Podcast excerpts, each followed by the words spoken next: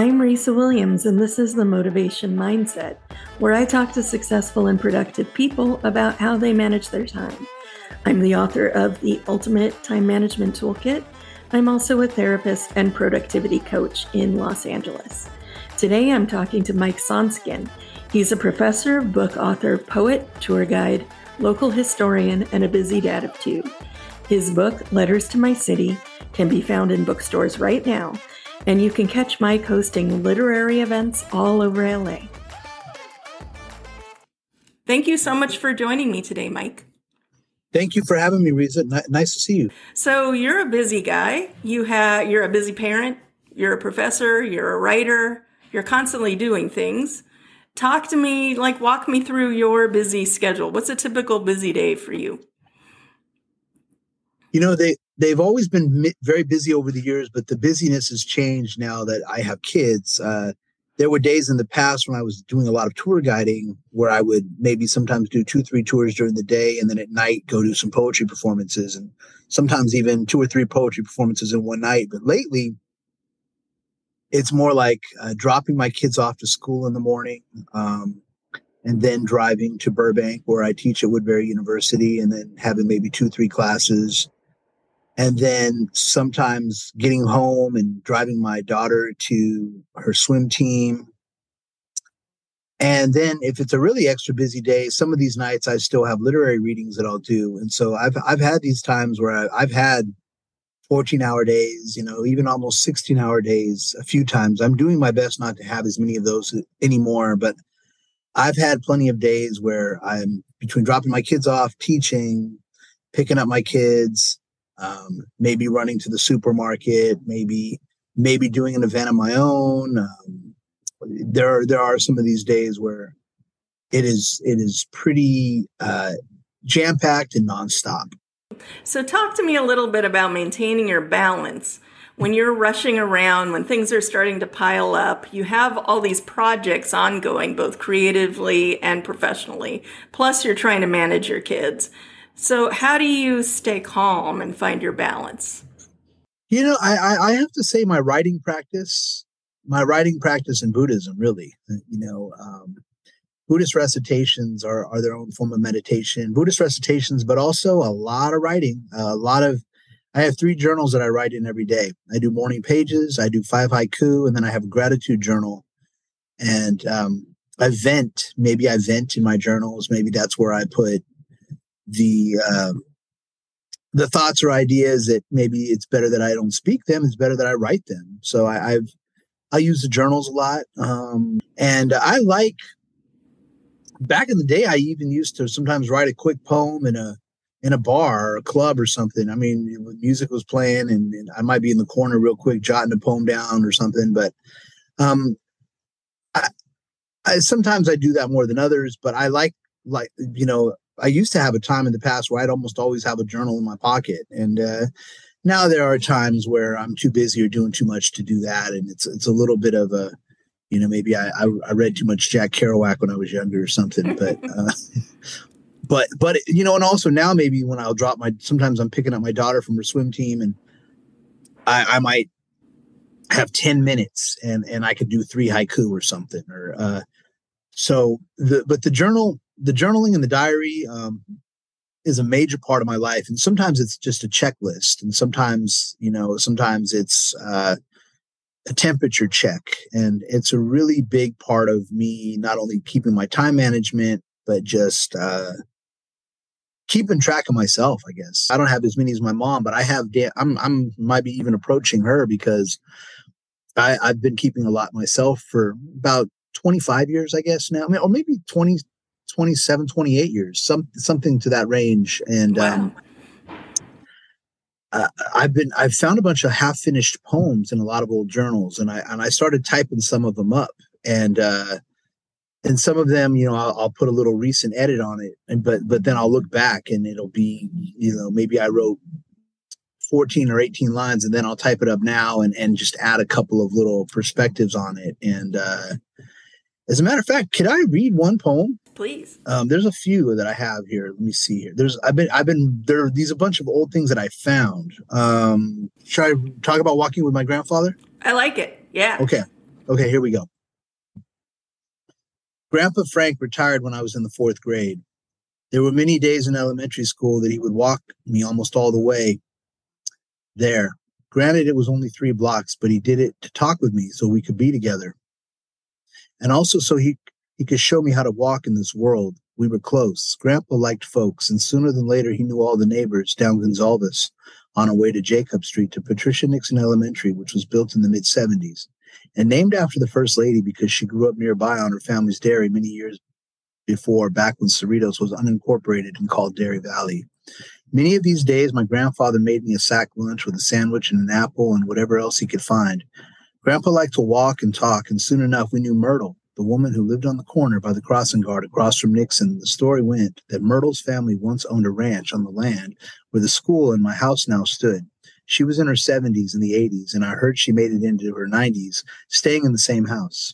My grandfather and I would chop it up with her just about every morning. I would keep going, crossing the street to get to school while Grandpa kept talking to Myrtle. Those mornings will live forever. I love it. Thank you. And and um I realized too that my grandfather, I mean, he was a social guy and, and he was just a fun guy that liked to talk to people. And he very much influenced me. But I realize now that, you know, him walking me to school was about three or four things. He had just retired. So he was, so he had energy and he was kind of, you know, he was looking, he was still engaged in the world. And I realized mm-hmm. him walking me to school was also him showing me how to walk in the world. Yeah. You know, like he was let's, let me have let me have some fun with my grandson, but also let's let's have a good time. And it was it was uh later on when I look back, I realized those um those those seminal moments are really are really really big in, in our development talk to me about using a journal to capture inspired moments and inspiration and how important that is just in life to use our minds in that way you know, you know to, to be in the present more sometimes you overhear something i got in the habit of of just writing down these different things some of it I'll write about later. Some of it I'll just look back in the journal. But also, somebody will drop you some some knowledge on you sometimes too. Somebody will say something really thoughtful or really thought provoking, or mm-hmm. um, so you get those you, little nuggets, right? Mm-hmm, and our mm-hmm. brain will forget them by the end of the day because there's just so much happening to us and there's so much stimulation coming in and mm-hmm. we have to mm-hmm. process so much information. We lose those little nuggets of wisdom, you know, or wonderful things somebody says that really impact our lives if we, we don't really write do. it down, right?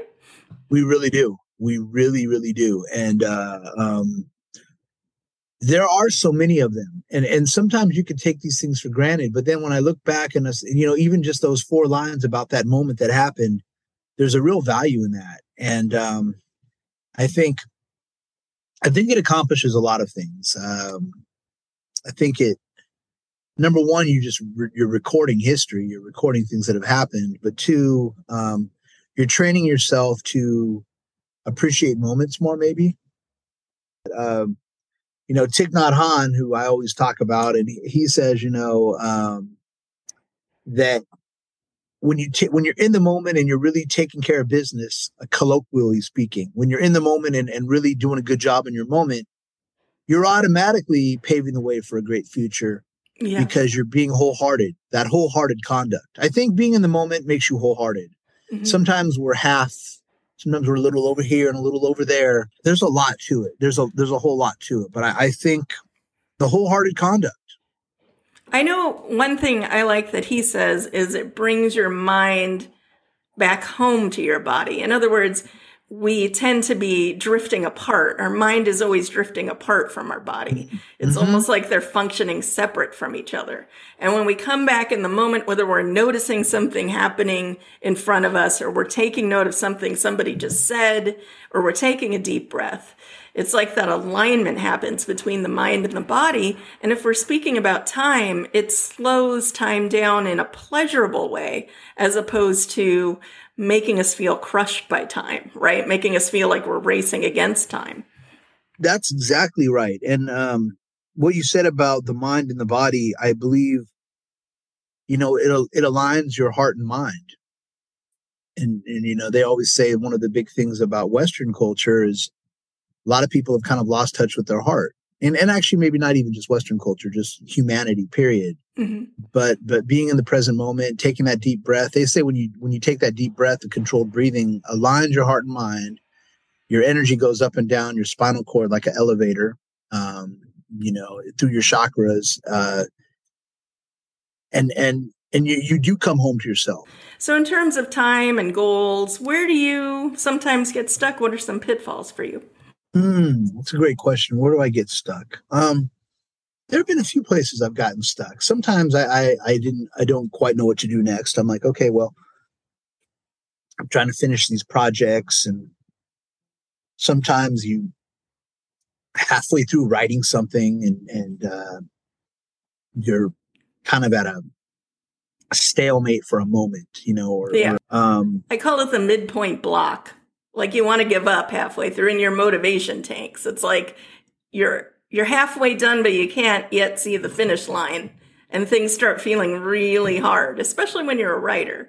Yeah, you just feel like the pages are endless ahead of you, even though you've accomplished so much already.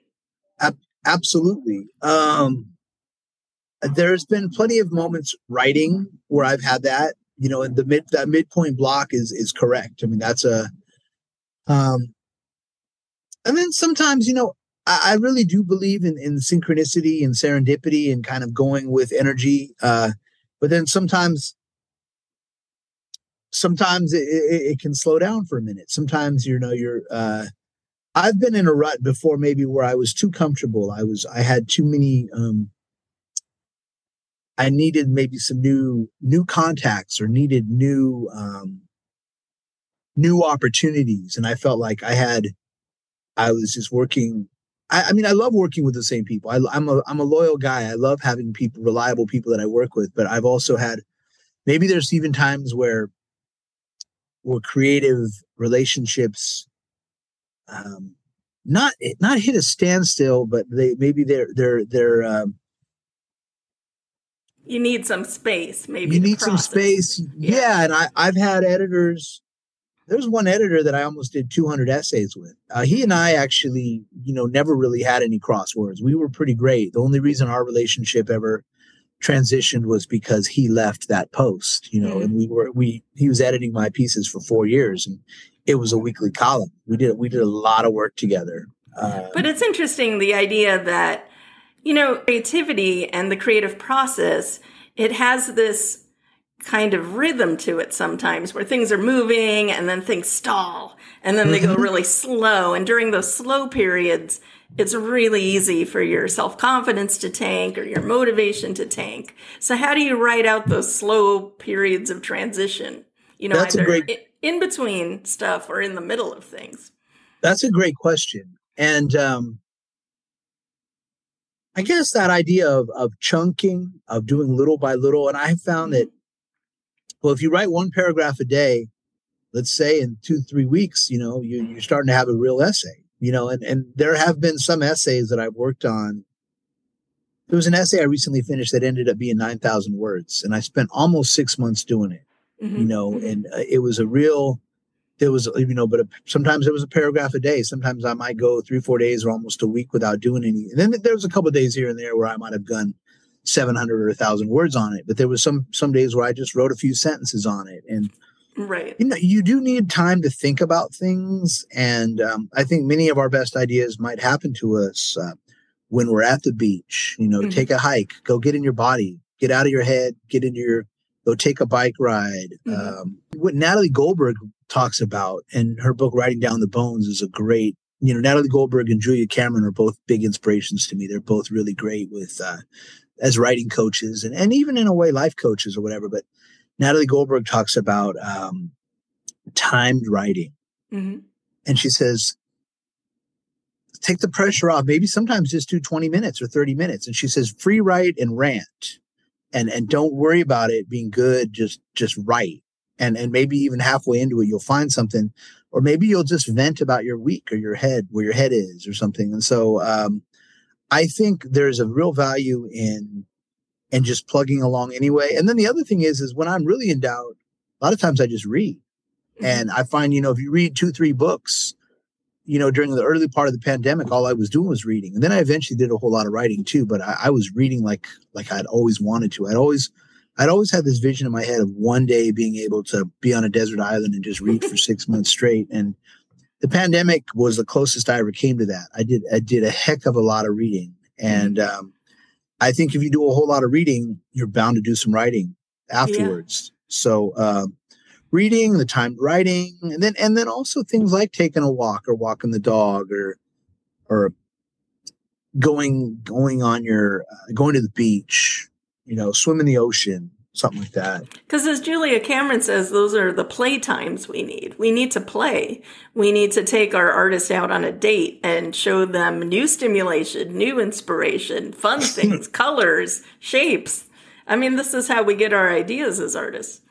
Absolutely. You know what? And and you know, as as much as we love our laptops and working away, um, I think you know you to be you're going to be a better artist when you're out in the world anyway. Mm-hmm. You know, and and get out in the world and uh, exchange energy with people and learn things and and um, um, you know get out there and, and, live and then and then then you can kind of come back and write about it but first things first you know get out there and um, right learn get a few inspired things. yeah get inspired get in the moment and feel the things and feel the feelings mm-hmm. and then you have so much to put on paper later whether it's mm-hmm. journaling or you're a professional writer and you're using that or just artistic in any way mm-hmm. 100% risa that's it exactly well, thank you so much for joining me today. I hope you will check out Mike's book. Where can thank, they find you, Mike? Thank you, Risa. Yeah, you know, at Mike the Poet LA. Um, and my book, my most recent book, Letters to My City, is at a few of the independent bookstores, uh, like Stories and Skylight Books and, and different spaces around town. And of course, it's online. But I'm going to be doing a lot of readings from um, this fall. You know, we're going to be doing one out on the LA River and be going to be doing some different events. And uh, actually, at Woodbury, where I teach, Linda Dove and I are going to be opening up a thing called the uh, the Word Center. Word is an acronym for uh, Woodbury Open Open oh, Woodbury Open Resources Department or something like that. Mm-hmm. And uh, we should have you there as well. So we're going to start doing some literary events on campus. Sounds great. All right. Thanks so much, Mike, and thank you for joining me. I hope you'll come back again and talk about some more stuff with me at some thank point. Thank you, Risa. Thank you so much. Some takeaways from my talk with Mike today. Use journaling as a way to help you retain memories, find daily inspiration, and also to help you get into the present moment more. Sometimes it can be helpful to take a break and get some space from a creative project when you're feeling stuck to find your motivation again. And when in doubt, take things in little steps, remembering that small steps add up in the end. Join me for the next episode of the Time Lab, where listeners test out the journaling tools that we discussed here today. You can learn more about future episodes by visiting risawilliams.com and clicking on podcast. Thanks for listening.